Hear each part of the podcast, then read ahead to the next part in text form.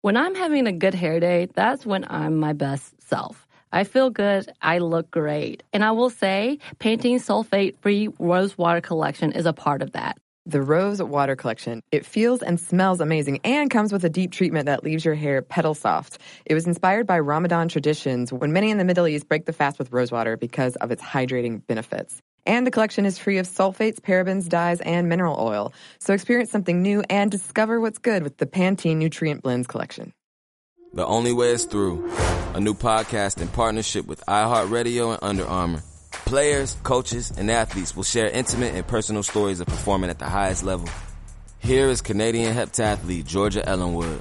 The reason I won is because on that day I was confident. I need to continue that mentality to understand that I can be an Olympic athlete. I can compete with the best in the world and just perform. Listen to The Only Way is Through, available now on the iHeartRadio app or wherever you get your podcasts. Brought to you by the reinvented 2012 Camry. It's ready. Are you? Welcome to Stuff Mom Never Told You from HowStuffWorks.com.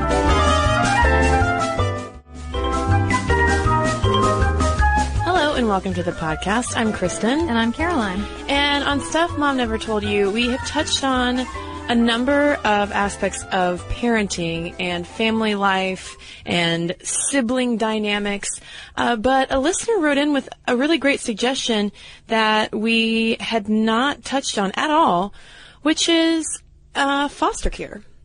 Totally different kind of sort of emergency family that a lot of kids in the United States and abroad end up being placed in. Um, foster care is not meant to be a long-term situation for most kids. The goal is to um, get them into a safe place and then um, have them end up in a in some kind of stable home environment, preferably reunited with their birth parents. But the reality of the foster system in the United States is not quite so optimistic. Right. Um, as of September 30th, 2009, there were an estimated 423,773 children in foster care. That's according to the Child Welfare Information Gateway from the Department of Health and Human Services. And just under half, 49% of those children had a case goal of reunification with their families. And unfortunately, not all children are reunited with their birth families. Some are adopted into their foster care families, or some find permanent homes. But uh, unfortunately, a lot of children in the system age out, which means that they never found a permanent home.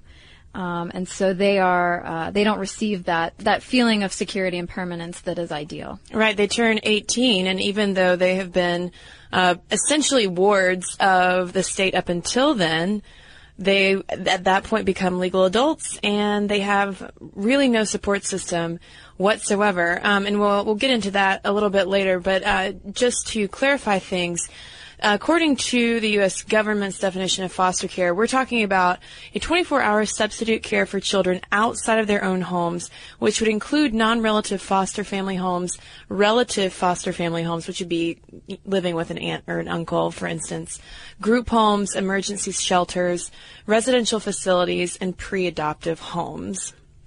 Yes, and as far as the number of kids entering and exiting every year, um, again, in fiscal year 2009, uh, 255,000, give or take, uh, children entered and 276,000 exited foster care. And 51% of the children who left the system ended up being re- reunited with their parents or primary caretakers.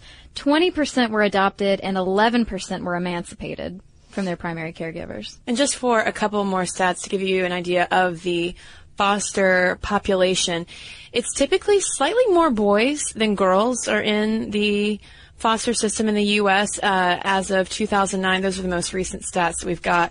Uh, it's 53% male versus 47% female, and the median age of kids entering foster care is 9.7 years, and the average child in a foster situation will move through three placements and 7% of those kids in foster care will stay in the system for five and a half years, whereas at the other end of the spectrum, 13% will stay in less than one month. So there's such a wide range of situations, but sadly with a lot of the outcomes that we found, there's there, there aren't a lot of bright spots. No, and I want to talk about a little bit about where um, most of these foster care, uh, m- most of the foster children live. I didn't realize that it's so concentrated. Um, but according to children'srights.org, more than half of the children in foster care live only in nine states, which are California, Florida, Illinois, Indiana, Michigan, New York, Ohio, Pennsylvania, and Texas. Yeah, I didn't realize that either. Um, and compensation for foster parenting is done on a state by state basis. And uh, I found it interesting that California is one of those highly concentrated states because they have one of the biggest state level problems with not fairly compensating uh, these foster caregivers. For instance, um, this was a study conducted by Children's Rights along with the National Foster Parent Association and the University of Maryland School of Social Work in 2007. And for a two-year-old, in the foster system, uh, the foster parents would be reimbursed $425 per month. When they went in and actually calculated the cost of living for or caregiving for that two year old, uh, the study found that they should be paying, the state should be paying them 61% more. 61% more at a rate of $685. And that will go up, and that's just for a two-year-old. If you take it in a 16-year-old, the cost of living goes up even higher. And probably for that reason, in 2009, the uh, California Court of Appeals ruled that the state's money uh, compensating foster parents is so low that it violated federal child welfare law. Yeah, it was illegal and insufficient. Mm-hmm. And according to the LA Times writing about this, um, the number of children placed with families had plummeted as costs rose and fewer families were willing to take in children. So not compensating families enough for the foster care they provide is directly affecting how many families take in children. Right, and we should say uh, uh, that this podcast is going to focus more on the situation for the kids rather than how the, any kind of training or process that parents go into to uh, to take kids into their homes. Um, and I guess before we go further, maybe we should talk a little bit about how the foster care system in the United States came about. Indeed. References to it go all the way back to the Old Testament and the Talmud, where caring for dependent children was established as a duty under the law. So it wasn't something that people never thought about. Mm-hmm. Taking in children was, was part of, as, as was taking care of uh, widows. Um, the English Poor Law in the 16th century led to more stringent regulation. And in 1562, those laws allowed placement of poor children into indentured service until they came of age, which doesn't sound like it's a precursor to the foster care system, but, but it is. Um, the practice actually followed Europeans to America and was the beginning of placing children in homes.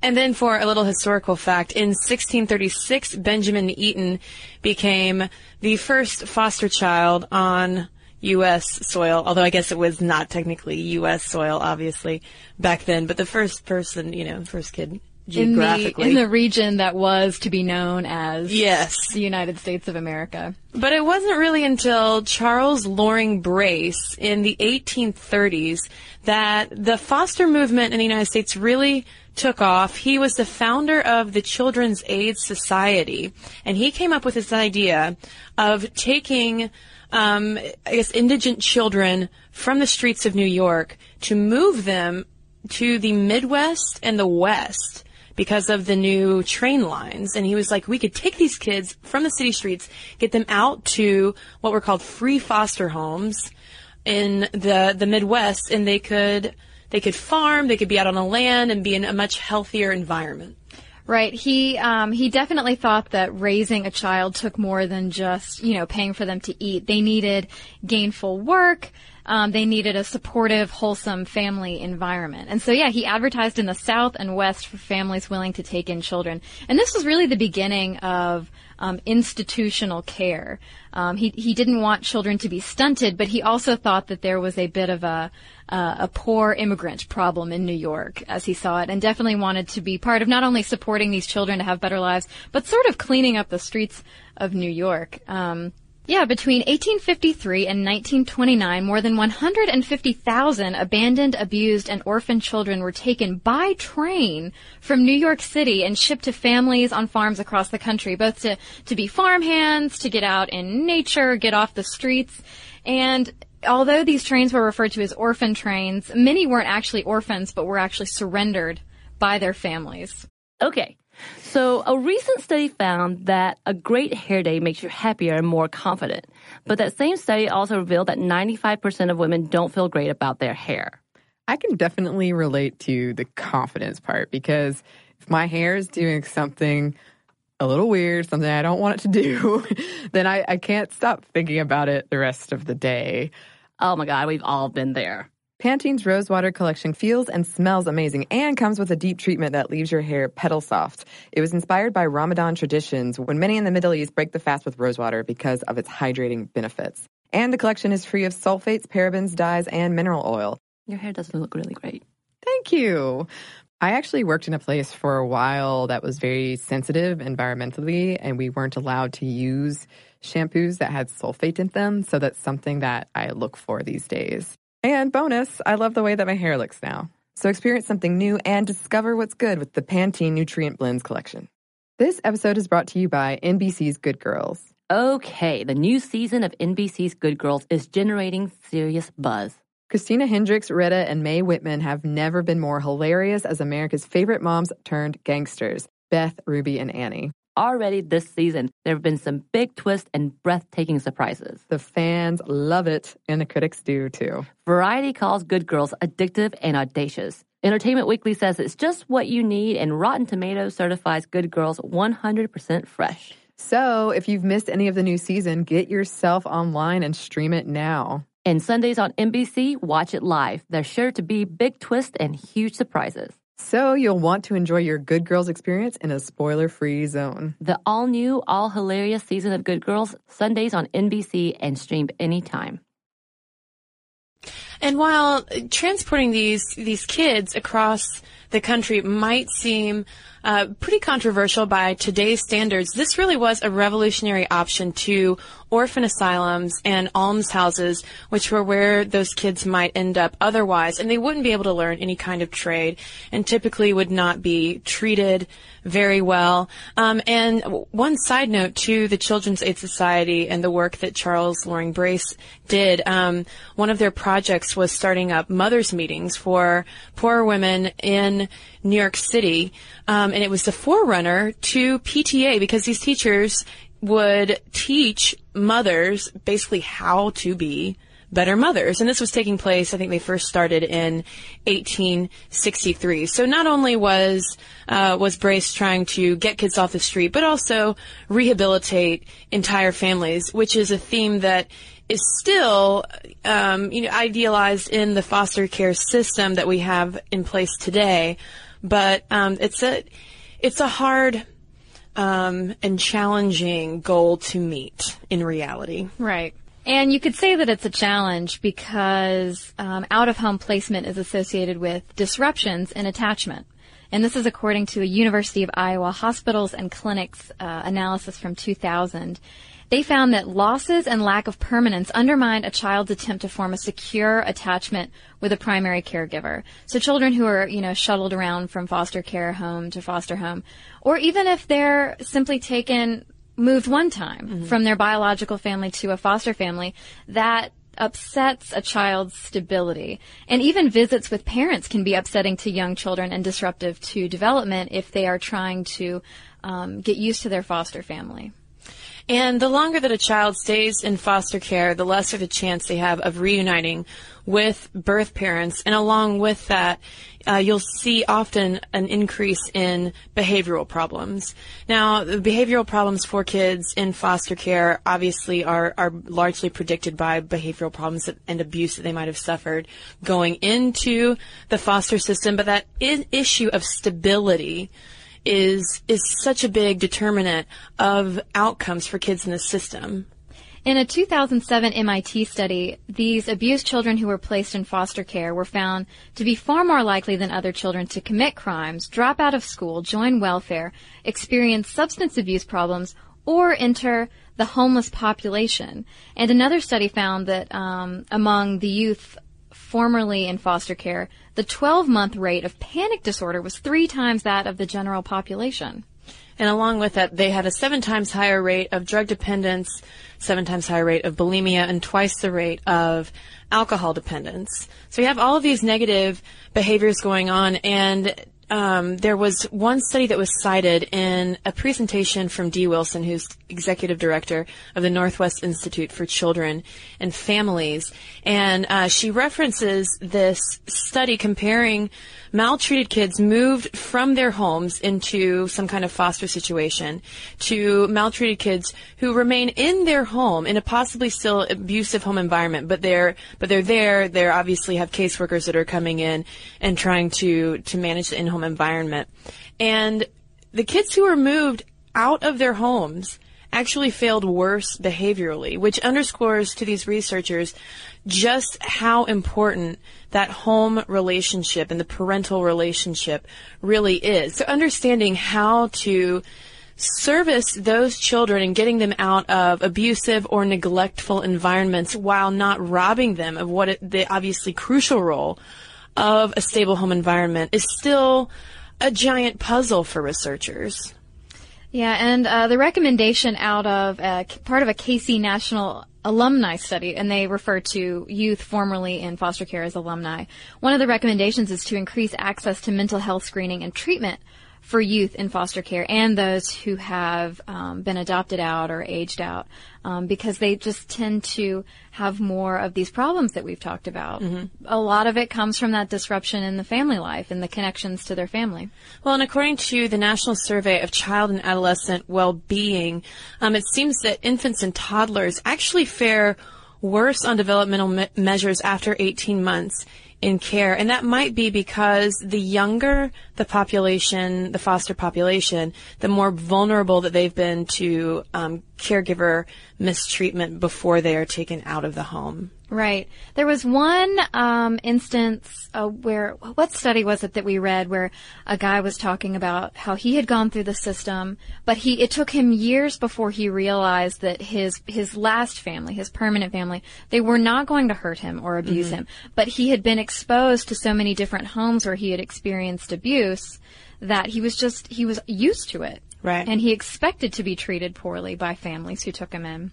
Um, and there's also some scholarship indicating that kinship care, as in moving um, children out of maybe a home with their parents to a relative, is more stable than foster care. And again, there it seems to be that that connection to the family. Mm-hmm. Um, but I'm sure it is a huge problem for these caseworkers who obviously they want to ensure the best treatment for the children.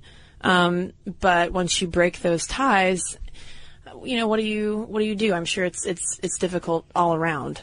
Yeah, and there's definitely an effort to to maintain the family ties. It's it's not a quick, simple process to put a child in the foster care system. According to the Child Welfare Information Gateway, before a decision is made to remove a child, child welfare staff must make reasonable efforts to safely maintain children with their family. And that could include providing support, services, having court intervention, and that court intervention depends on the risk to the child, whether it's low to moderate or no risk or, or moderate to high.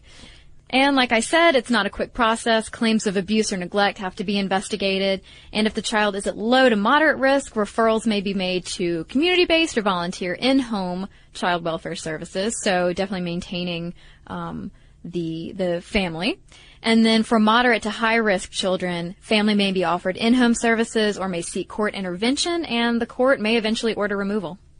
Uh, and once children are placed, uh, we should mention that adoption does happen. Um, foster parents do have the ability to adopt foster kids. It used to be, before the 1970s, it was discouraged for fear of losing good foster families and this idea that older kids are unadoptable, which all of this reminds me that we ha- do have yet to do podcasts on adoption, which we promise we'll get around to. Um, but since then, uh, the uh, the pathway for foster care adoption has been opened up a lot more. And in 2002, for example, uh, 27,000 or 53 percent of the 53,000 children who were adopted directly from foster care that year were adopted by their foster parents. Okay. So, a recent study found that a great hair day makes you happier and more confident. But that same study also revealed that 95% of women don't feel great about their hair. I can definitely relate to the confidence part because if my hair is doing something a little weird, something I don't want it to do, then I, I can't stop thinking about it the rest of the day.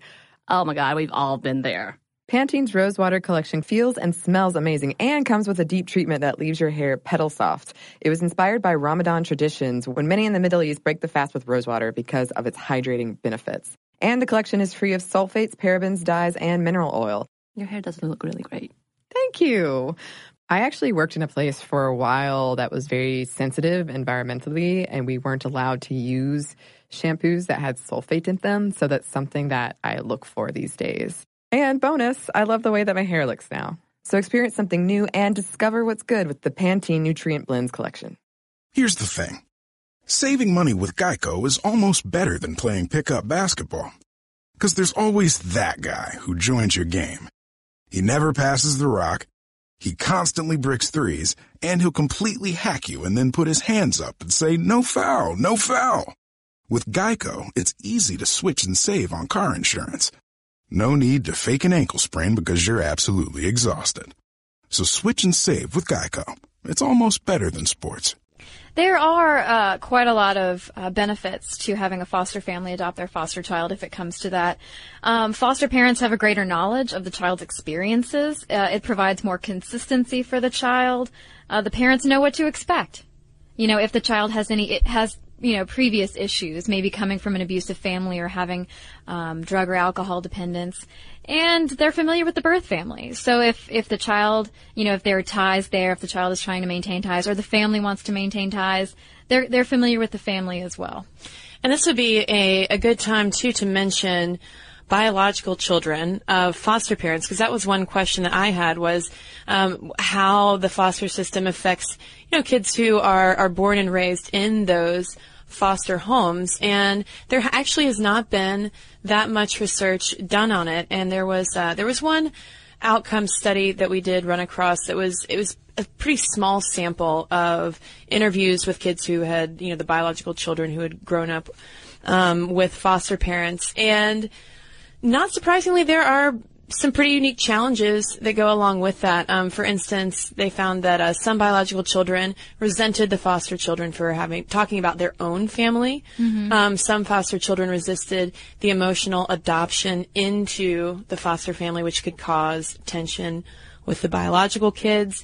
And some biological children noted strong feelings of being less important to their parents because their needs were perceived to be less great. And and they uh, they even included this this diagram of sort of a hierarchy that can sometimes just naturally evolve within foster families between the needs of biological children versus the foster children and how parents can um, you know service all of those things while maintaining healthy relations between all of the kids. Right, and it depends on how long the foster child is with the family, um, it, it, as far as how close they get with all the members of the family. And some children reported in this study, uh, they interviewed, they talked to four adults and five children, like still children, biological children. Um, and some reported that while the foster child was taken in, he or she did not become part of the nucleus of the family. And there were several reasons given, some of those being maybe the family is burned out, the kids are feeling burned out from, from caring, taking in someone and caring for them. And some parents operate this way to protect the biological children and to compensate for all the time and focus on the foster children. So some families might just be trying so hard to balance, you know, here are biological children, but we've also promised to take care of this other child. But it seems like for for foster kids in particular, the biggest risk factor is that issue of aging out of the system. This is happening to roughly 22,000 kids every year who are in the U.S. who are turning 18, and uh, they, they don't really have anywhere to turn. A lot of them might end up in a homeless shelter on their 18th birthday because of that. Yeah, um, going back to uh, children'srights.org, they talked about um, children aging out of the system without a permanent family. And like Cristen just said, uh, 12 to 30 percent struggled with homelessness after they aged out. And this is looking at several different studies, which is why the, the range of percentages is there. Um, 40 to 63 percent did not complete high school, and 25 to 55 percent were found to be unemployed. And one thing that I found um, interesting is the high rate of young women who ended up pregnant within 12 to 18 months of leaving foster care, which is such a short, a short time. And also, uh, not surprisingly, 50% experience extreme financial hardship. Yeah, if you don't have anyone supporting you, I mean, it would be hard to get through college and then finding a job afterward. So we have painted a pretty dire picture of foster care in the U.S. Um, on a more positive note, to to end things maybe on an upswing, uh, the the government has tried to address some of these problems um, in recent years. The Pew Commission on Children in Foster Care, sponsored by the Pew Charitable Trust, underwent a 2004 year-long intensive study of the foster care system in the U.S. And as a result of the recommendations that they made um, from that research, in October 2008, Fostering Connections to Success and an Increasing Adoptions Act was passed unanimously by Congress and signed into law by President Bush. And um, that piece of legislation was the most comprehensive foster care revision that the, the Congress had made in decades. Um, and it authorized federal resources to allow more children to leave foster care for safe permanent homes with family members. And it also allowed for provisions to support the adoption of children from foster care, especially older youth and those with special needs. And then finally, it paved the way for tribal governments to be able to receive foster care funds directly from the federal government, thus ensuring that more American Indian and Alaskan Native children can remain with their own communities because that has been a huge problem of Native American children being plucked from their tribal communities and sent away to private group homes. Right. So I want to hear from our listeners who've been involved in the system. Do we have any social workers out there who can comment on some of these statistics? Do we have people who've been through the system themselves? Or how about foster families out there? Right, because uh, like we said, we're really talking about and focusing on the situation for the kids. Um, so foster parents out there, I mean, I, I can't imagine that it, it is an easy job, and it certainly does not come with um, huge financial reward. Um, so, so please, anyone involved who can give us some insight, because we've been going through a lot of statistics and a lot of studies, a lot of which are pretty distressing. Yeah, it's pretty grim. I've got to say. But let us know your thoughts as always. Momstuff at discovery.com is where you can send your thoughts, or you can always head over to Facebook and leave us a comment up there, or you can tweet us if you are very succinct at Mom Stuff Podcast. We got a couple letters right now to read. Okay, this is from Christy. The subject line is why I exercise. And no, I, I still really want to know why people exercise because I need some sort of motivation. Anyway, she says, just finished your episode about exercise. I have two reasons why I get up at 3.30 a.m. to juice and then go run in Uptown. My three and a half year old daughter and my 10 month old son. Not only does it give me the energy to make it through the day, including bath and bedtime, but I'm setting a good example for them both, particularly my daughter. It paid off a couple of weeks ago when we ordered some new shoes for Lily. When they arrived and she put them on, she ran around exclaiming, I have mommy running shoes! When? I am still so amazed by the fact that she wakes up at 3.30 in the morning. That's the middle of the night.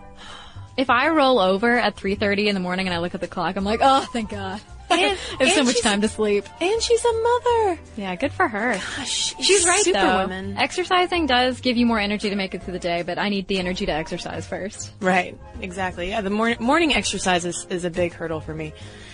Well, I've got one here from Justine about our episode on Martha Stewart, and she says, I just had to write in about Martha Stewart to say, heck yes, she is an excellent role model. She is just as much of a feminist as Hillary Clinton. The same right to equal opportunity that allows a woman to be a world political leader or a Marine says she can also choose to pour her heart into cooking, cleaning, crafting, and entertaining, or anything else she likes. The freedom is in the choosing. Does Martha sometimes go a bit crazy? Yes. Her legions of adoring fans will tell you that that's what lifts her from entertaining to sublime. She certainly doesn't do this work to please a man or fit a mold, and it seems to me that she does it for the sake of making a wonderful life for herself and those she loves, and what is more admirable than that? Indeed, Justine. so again, if you've got anything to send our way, you can email us, momstuff at discovery.com. You can find us on Facebook, and you can follow us on Twitter at momstuffpodcast. Of course, you can check out the blog during the week. It's stuff mom never told you from howstuffworks.com. Be sure to check out our new video podcast, Stuff from the Future. Join How Stuff Works staff as we explore the most promising and perplexing possibilities of tomorrow. The How Stuff Works iPhone app has arrived. Download it today on iTunes. Brought to you by the reinvented 2012 Camry. It's ready. Are you? So here's something that some of you might find shocking. 95% of women don't feel good about their hair, but Pantene is changing that. Pantene's Rosewater collection combats bad hair days with an innovative formula that uses rosewater derived from the petals and buds of the Rosa gallica plant. With Pantene's Rosewater collection, I can really feel how much more hydrated my hair is. And it's sulfate, paraben, dye, and mineral oil free, which makes me feel good because who needs all those additives? Experience something new and discover what's good with the Pantene Nutrient Blends collection. This episode is brought to you by NBC's Good Girls. The new season of NBC's Good Girls is generating serious buzz. Christina Hendricks, Retta, and Mae Whitman are hilarious as America's favorite moms turned criminals. This show is the perfect blend of comedy, action, and romance. No wonder critics call Good Girls your next TV addiction. And Rotten Tomatoes rates it 100% fresh. Ooh, Good Girls, Sundays on NBC. The new season has already had some wild twists, so watch live. And stream anytime.